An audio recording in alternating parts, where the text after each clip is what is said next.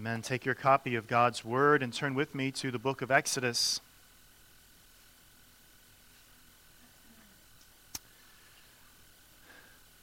Exodus chapter 3.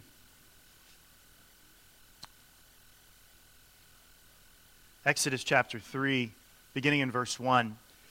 Hear now the word, the living God. Now Moses was tending the flock of Jethro, his father in law, the priest of Midian. And he led the flock to the back of the desert and came to Horeb, the mountain of God. And the angel of the Lord appeared to him in a flame of fire from the midst of a bush. So he looked, and behold, the bush was burning with fire, but the bush was not consumed. Then Moses said, I will now turn aside and see this great sight, why the bush does not burn. So when the Lord saw that he turned aside to look, God called to him from the midst of the bush and said, Moses, Moses. And he said, Here I am. This is the word of the living God, and we say, Thanks be to God. Amen. Please be seated. Let's pray.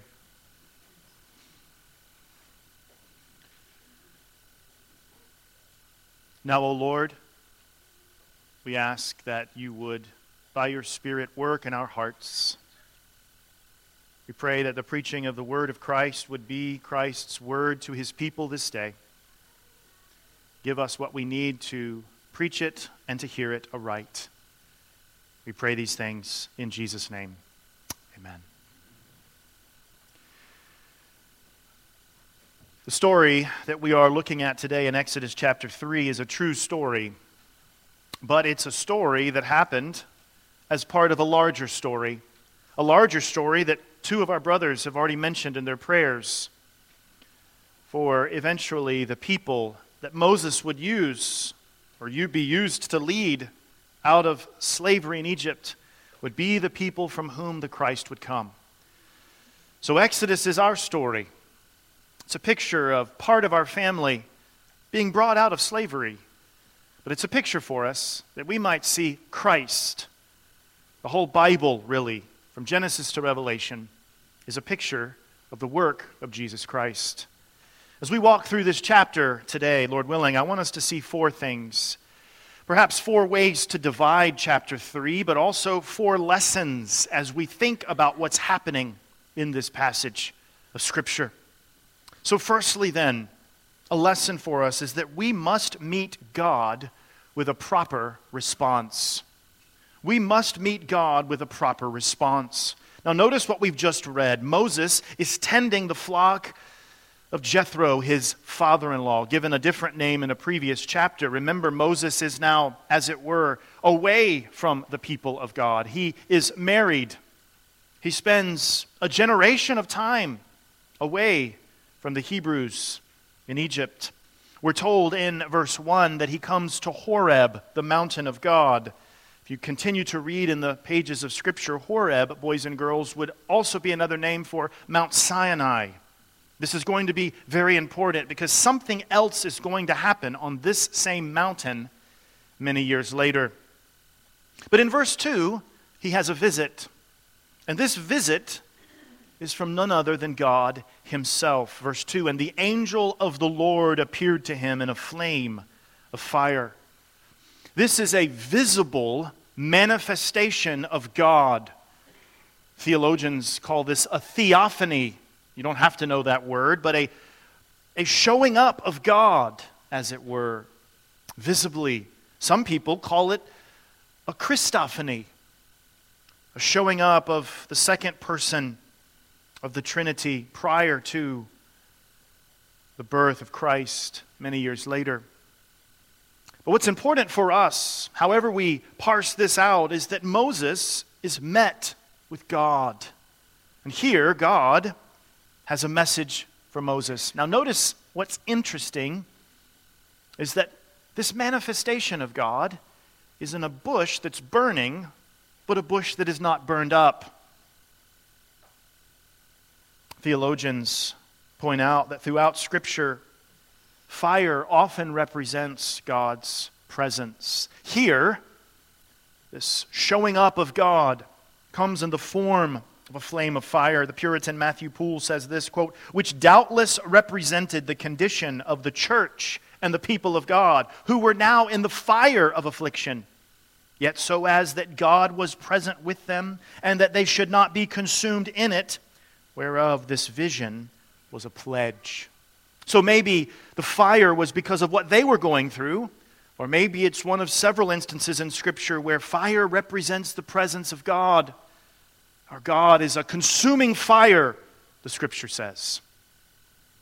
But notice, God comes to meet with Moses, but we must meet God with a proper response. This story will become famous for the people of God. It'll be referenced later in Scripture. For instance, listen to how this situation is referenced in Deuteronomy chapter 33, verse 16. God speaking in the Scriptures, he says this With the precious things of the earth and its fullness, and the favor of him who dwelt in the bush. God becomes known to the Hebrews as the God who dwelt in the bush to give Moses the mission of being used to free his people from Egypt. But let's talk then about a proper response. So far, we've heard Moses turning aside, verse 4, curious about this. The bush is on fire, but it's not burning. Moses, Moses, and he said, Here I am. Verse 5 Then he said, Do not draw near this place. Take your sandals off your feet, for the place where you stand is holy ground.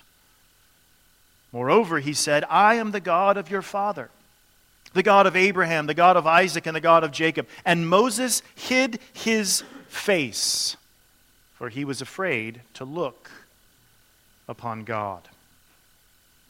Notice the response. Firstly, he's given a command Moses, the ground on which you stand is holy ground, it is ground set apart. It is ground where I am meeting with you. Due to the sinfulness of every human being, the holiness of God, there's a preparation that is in view. And what's interesting is if you trace this idea of taking your shoes off in the Old Testament, because you're standing on holy ground. This is not the only time that that happens. Let me just give you one instance and then list several others. Turn over to 2 Samuel for just a moment. 2 Samuel 15, verse 30. We often think of taking sandals off our feet because the ground is holy as a Moses thing, but it actually happens in multiple places throughout the Old Testament. 2 Samuel 15, verse 30. So David went up by the ascent of the Mount of Olives and wept, and he went up, and he had his head covered and went barefoot. The same thing happens in Isaiah 20, verse 2. Ezekiel 24, verses 17 and 23. The ground on which you are standing is holy ground. You are sinful. There is this recognition of preparation to meet with God. Exodus 30 points to the possible evidence that the Levitical priests, throughout the Old Testament work of sacrifices, may have indeed undertaken their work, at least in part, in barefoot fashion. The ground on which you stand is holy. Take off your sandals. Now, notice Moses' posture. Verse 6. Moreover, he said, and then we're given who God is. I am the God of your father, the God of Abraham, the God of Isaac, and the God of Jacob. And Moses hid his face, for he was afraid to look upon God. A question for us this Lord's Day do we have this same reverence when we hear God's voice? When we hear the word of Christ preached, when we read the scriptures, do we have the same kind of reference? The same kind of reverence which says, This is our God, and He is speaking to us. Not that we are hiding from Him in shame but there's a proper response. We don't gather every Lord's Day and sit in seats or pews and see a burning bush that's burning but is not burned up. But every time the Word of God is opened before us, God speaks to us. Do we have the same kind of reverential awe that Moses had? You see, we must meet God with a proper response. God gives the terms, Moses responds. As we'll see in just a few moments, every last one of you in this room is called to meet your Creator God. And you must meet Him with the proper response. You must come through His Son, Jesus Christ. But a first lesson that we see is that we must meet God with a proper response. Moses knows that this is the voice of God, that God is holy, that God has been named as the one who's made promises to his forefathers, Abraham, Isaac, and Jacob. This is the true and living God. I dare not even look upon God. We live in a day where we treat very casually the things of God, the Word of God, the worship of God. Such that if God were to call us to do certain things because God is holy, we might even kind of snub our nose at such a thing.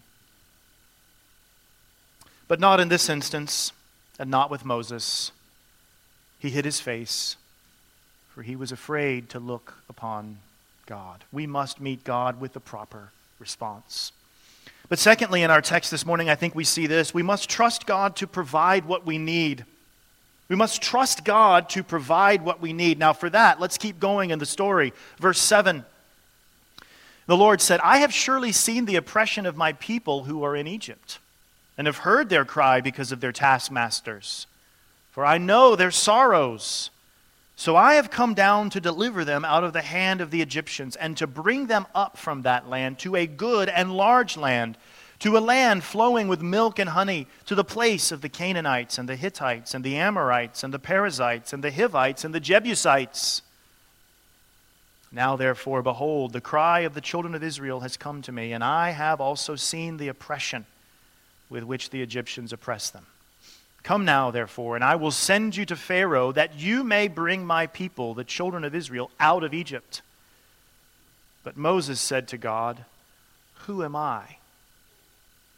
That I should go to Pharaoh and that I should bring the children of Israel out of Egypt. So he said, I will certainly be with you. And this shall be a sign to you that I have sent you.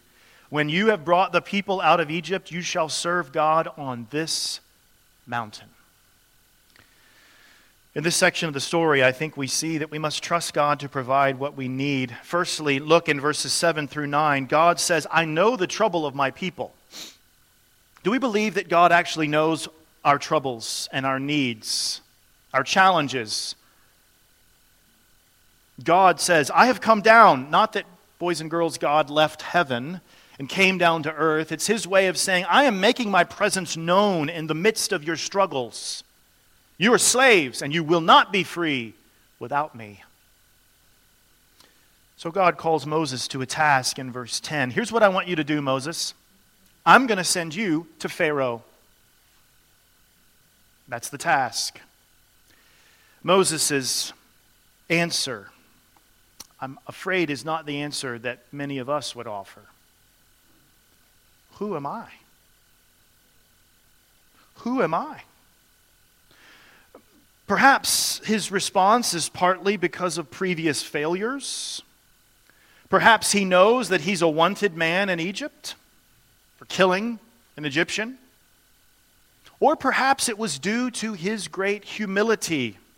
You turn over a few books, listen to the way that Moses is described in the book of Numbers. Numbers chapter 12 and verse 3. Now, the man Moses was very humble, more than all men who were on the face of the earth. So perhaps in his humility, Moses is saying to the living God, who's telling him that I have a task for you, Who am I? Now, notice the Lord's answer. Let's survey for a few moments what the Lord could have said to Moses. Well, Moses, you have a series of talents which I would like to capitalize on. Moses, your resume is good. You were trained in the best schools of Egypt. Egypt is the greatest place in the world right now. It's your resume, your CV. Moses, you're good with people. I've got a plan for you. Moses, I know how good your heart is, how humble you are. I need a humble man on my team, Moses. God didn't say any of those things.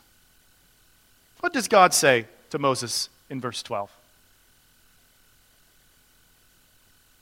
I will certainly be with you. In one sense, it's not about Moses, it's about the God who's with him. The same was the case for Joseph, by the way. If you read Genesis and you read the story of Joseph, over and over and over, the refrain is that God was with Joseph. You're nothing without me, but I will certainly be with you.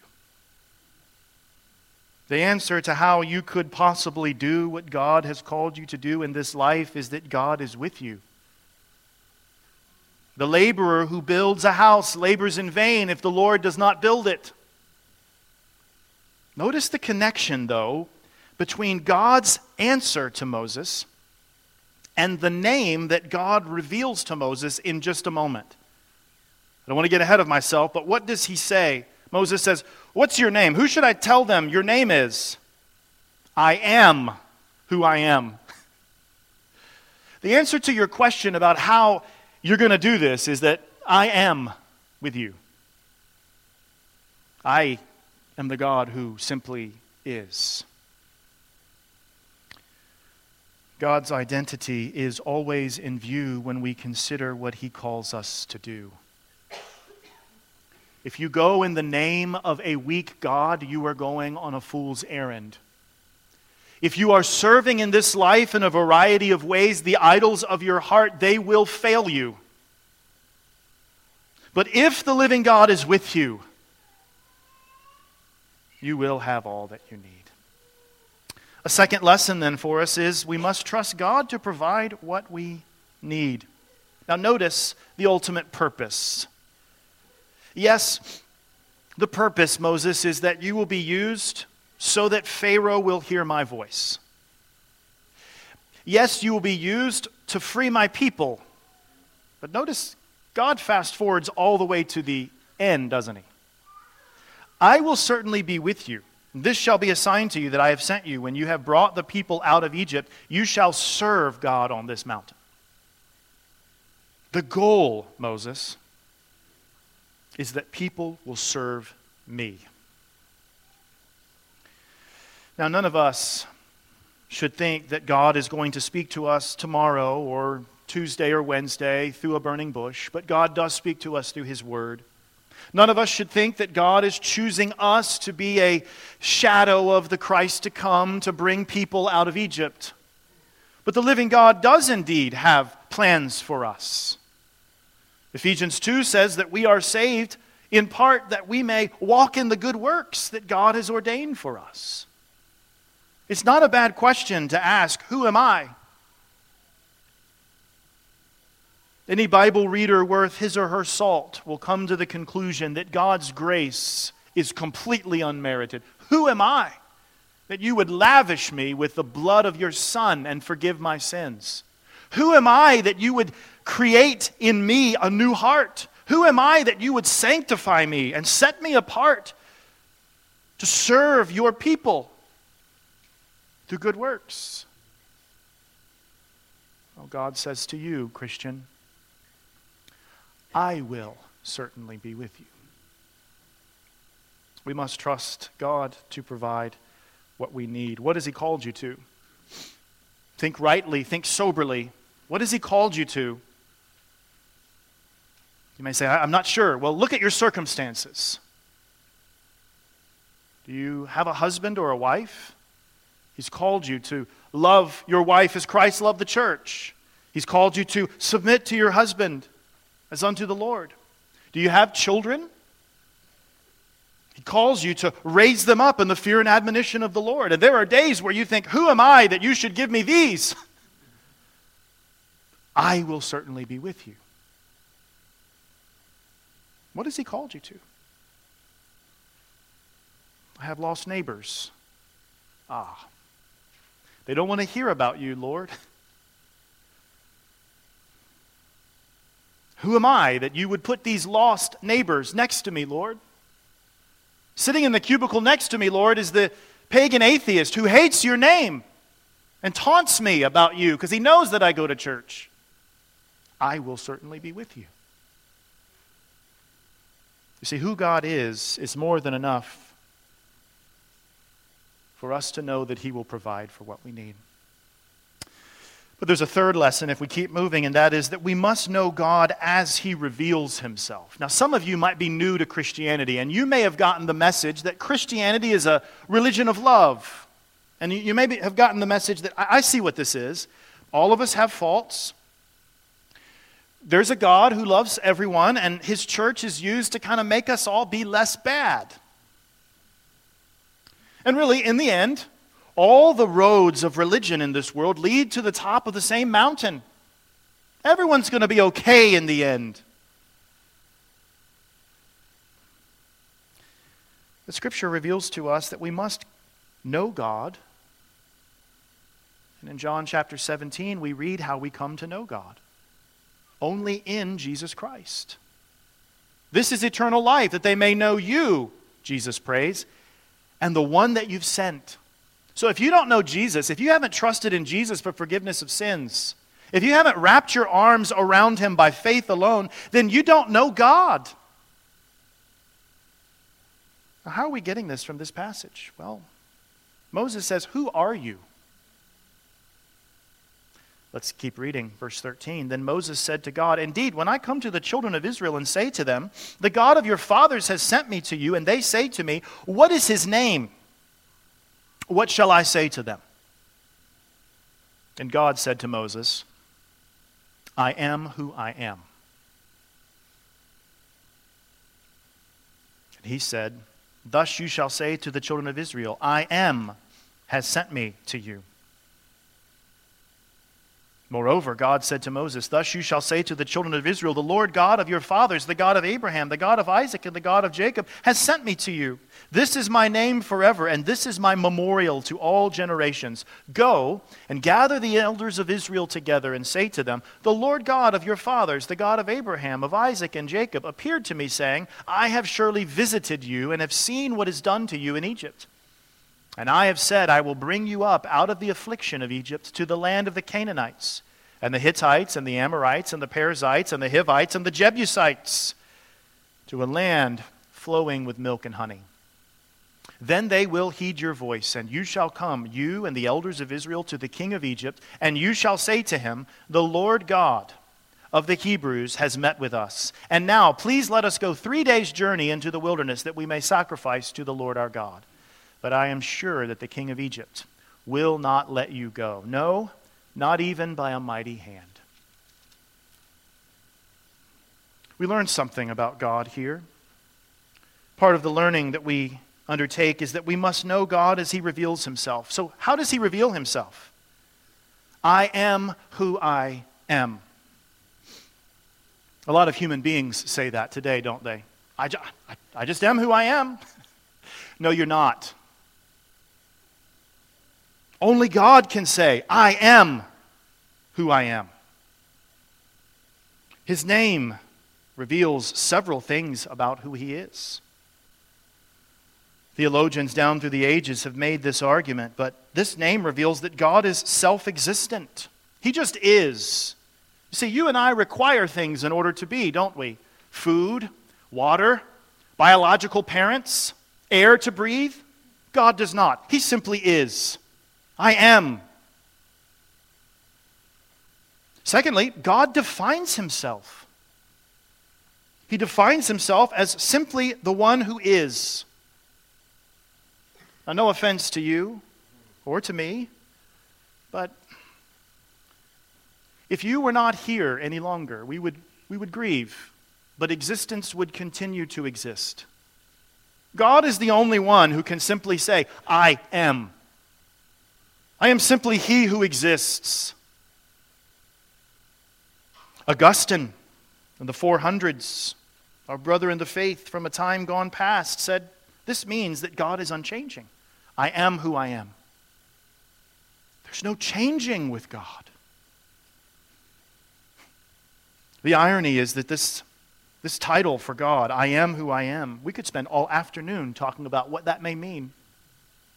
God is self existent. God defines himself. God is unchanging. Here's another one God is the source of all things.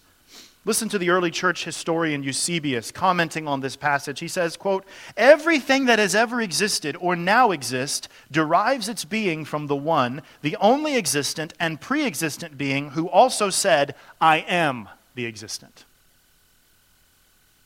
As the only being and the eternal being, he is himself the cause of existence to all those to whom he has imparted existence from himself by his will and his power, and gives existence to all things and their power and their forms richly and ungrudgingly from himself. You don't have existence, friend, apart from God giving it to you.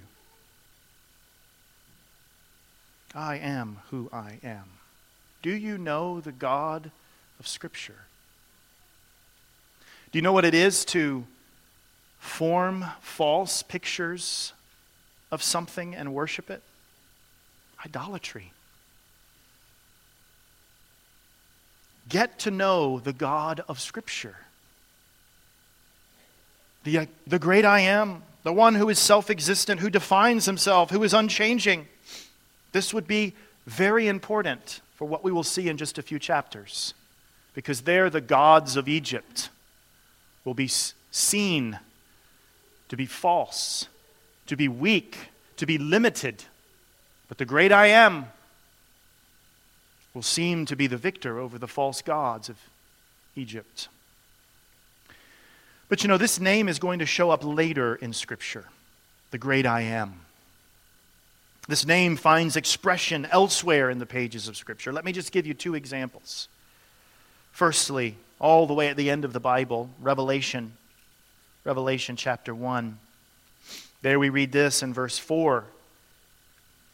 This is after Jesus' crucifixion and resurrection and ascension. Several decades later, when through one of his disciples, John, is given a picture of what all of history is going to look like.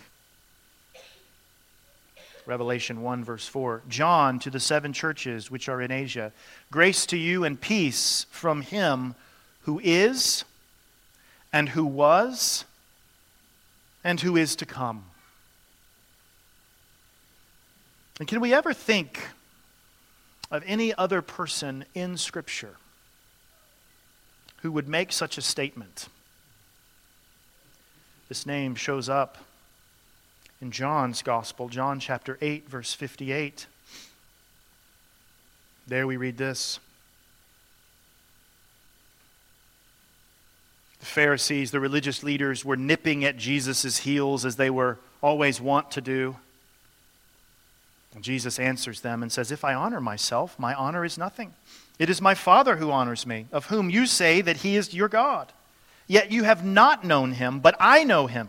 And if I say I do not know him, I shall be a liar like you. But I do know him and keep his word. Your father Abraham rejoiced to see my day, and he saw it and was glad. Then the Jews said to him, You are not yet 50 years old, and you have seen Abraham?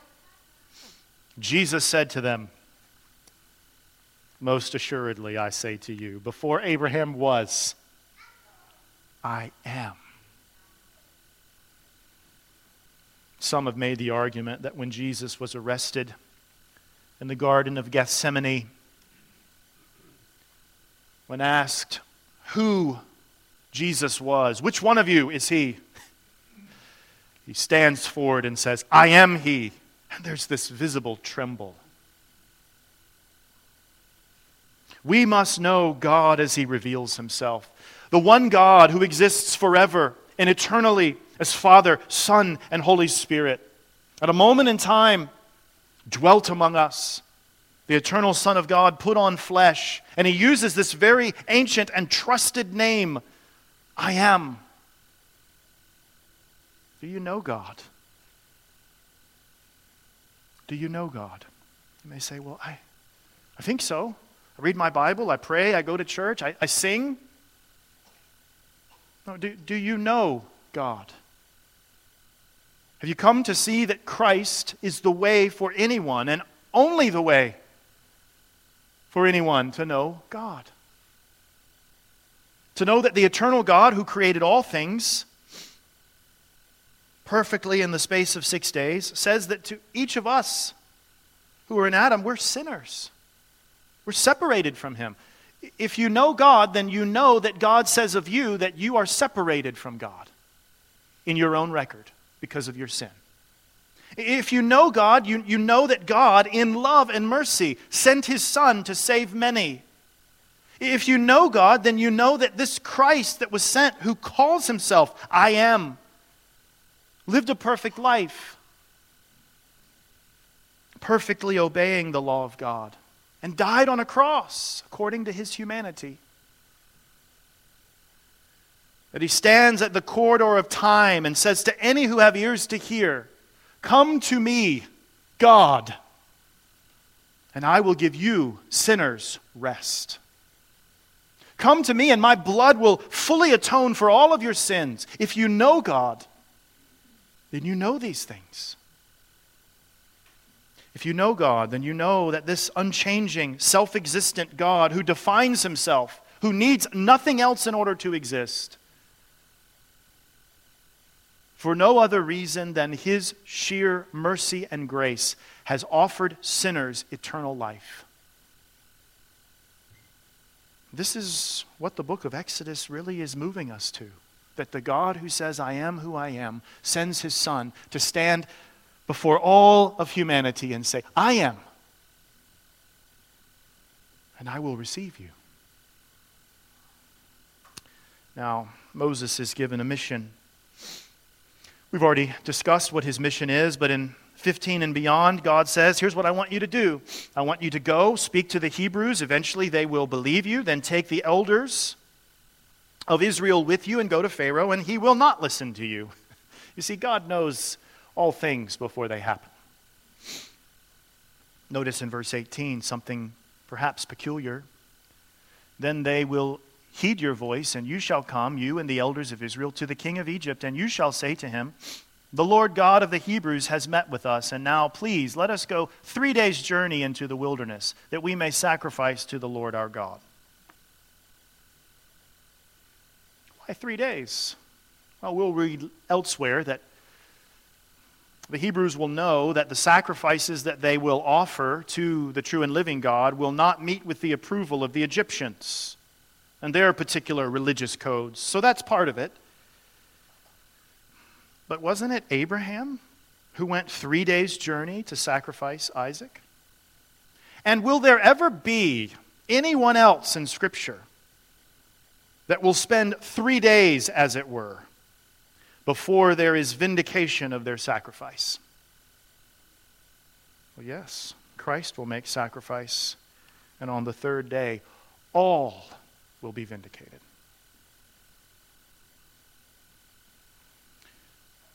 Here we see this request, and it will be denied for a time. So, what have we seen so far? Boys and girls, in this story, we've seen that we must meet God in the right way with the proper response. Secondly, we must trust God to provide all that we need. And thirdly, we must know God as He reveals Himself. Well, finally, and as we close, let me offer this. We must look to God for future grace. Look at the last few verses of this chapter, verse 20. So I will stretch out my hand. Now he's saying this, God, to Moses, because he has just said, The king of Egypt will not let you go. So I will stretch out my hand and strike Egypt with all my wonders which I do in its midst. And after that, he will let you go. And I will give this people favor in the sight of the Egyptians. And it shall be when you go that you shall not go empty handed But every woman shall ask of her neighbor, namely of her who dwells near her house, articles of silver, articles of gold, and clothing, and you shall put them on your sons and on your daughters. So you shall plunder the Egyptians. Not only am I going to bring you out, but I'm going to bring you out of slavery as kings of wealth. Notice what verses 20 to 22 declare to Moses in advance the outcome. God, who knows the end from the beginning, is not only going to bring them out, but He's going to provide for them. This isn't about them becoming rich. This is about them having riches to provide for the long journey, the decades of travel, the winding roads of moving this people to the promised land. Verse 22 You shall plunder the Egyptians. In other words, I will bring you out, and I will provide for you. Do you trust that the living God who called you to himself by his Spirit through the person and work of Christ will provide for you until you are in the promised land? Do you trust that the God who says that he is the great I am will provide for you spiritually every last day of your life? Doesn't God say to you when you look at Him and say, Who am I that I should mortify sin by your grace? Who am I that I should look for ways out of temptation? What does He say? I will provide an escape for you in the midst of temptation. Think about who you are, Christian, and think about the New Testament. How many times God says to Christians, I will provide for you, I will do this, I will accomplish this. No, you shouldn't expect that a people group in Egypt is going to give you riches on your way through the Red Sea. But you should expect, I should expect, because of who God is and because God is with us in Christ, that He will provide for us every last day of our lives. Shouldn't we expect this when He tells us, This is how you pray? Our Father who art in heaven, hallowed be your name. Thy kingdom come, thy will be done on earth as it is in heaven. Give us this day our daily bread. If you don't give me bread, I won't have it, Lord. Do you think our God's so stingy and so evil that he will actually ask you to pray to him and he will say, No, I'm not going to provide for you? No. We must look to God moment by moment for future grace.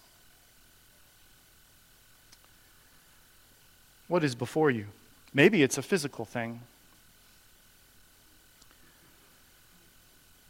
Will God provide for you in the midst of disease? Will God provide for you as you care for someone else in your family who's suffering? Will God provide for you when trials come your way? You see, He may not provide to you according to the way you've prayed for provision. And He may not answer your prayers the way that you think He should answer your prayers. But there will not come a single day on the other side of eternity where you will look back and say, God was stingy with me, and He held out on me, and He didn't provide for me. Moses, I'm going to send you, and even the king of this world is going to say no, but I'm going to get it done. And you're going to leave, and I'm going to provide for you. Has not our God, through the blood of his Son, freed you from your Egypt of sin? And will he not? As you take each day journeying to the celestial city, will he not make sure that you will even be able to take the plunderings of this world so that it may serve his purposes? John Chrysostom, preaching on this very text, in the early history of the church said this. Listen to what Moses said about the Father. When he had inquired what he should answer if he should be asked by the Egyptians who it was that sent him, he was bidden to say, He who is sent me.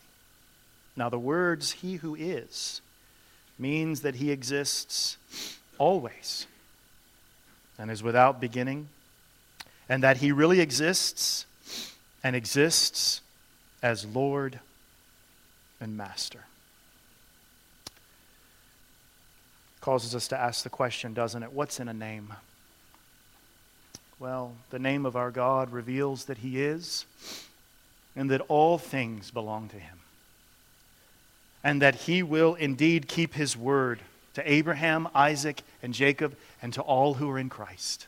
And He will provide for them, He will be with them, He will meet their needs. What's in a name? Everything. Let's pray. Living God, we thank you for your name. We pray that you would hallow it in our midst. That we would see that your name is not only who you are, but it also teaches us about how we can walk before you. You are the one to whom we pray this day, praying that you would meet our needs. Our greatest need is being freed from sin. And Lord, to each of us who are in Christ this day, you've done it. You've provided richly. We are clothed in the righteousness of Christ. And for any in this room who are not in Christ this day, this word of offering of the gospel stands before them. I, the God who provide, will provide for you too in Christ if you come.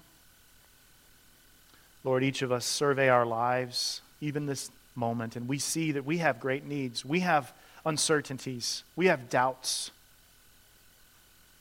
We pray that you would remind us of who you are and that you will be with your people. And may that be a balm to our souls until we are with you, the one who dwelt in the bush face to face. We pray all of this in Jesus' name. Amen.